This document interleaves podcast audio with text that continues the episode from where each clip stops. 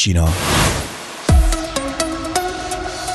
La fame nel mondo sta aumentando secondo Swiss Aid, che in occasione della giornata mondiale dell'alimentazione di oggi ha fornito alcuni dati. L'indice 2023 evidenzia che 735 milioni di persone nel mondo sono denutrite rispetto a 572 milioni nel 2017. In 58 paesi inoltre è già certo che l'obiettivo fame zero entro il 2030 delle Nazioni Unite non potrà essere raggiunto.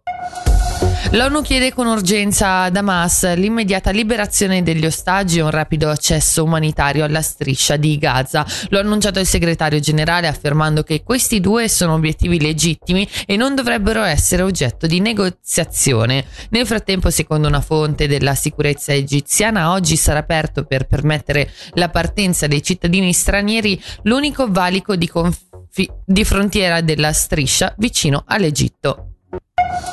E veniamo in Svizzera, dove la Federazione dei Medici lancia l'allarme sulla tenuta del sistema di assistenza sanitaria, colpito da tre problematiche: l'anzianità di servizio che avanza, le carenze nella formazione di nuovi medici e le condizioni del lavoro. Lo riporta il SonTax Blick.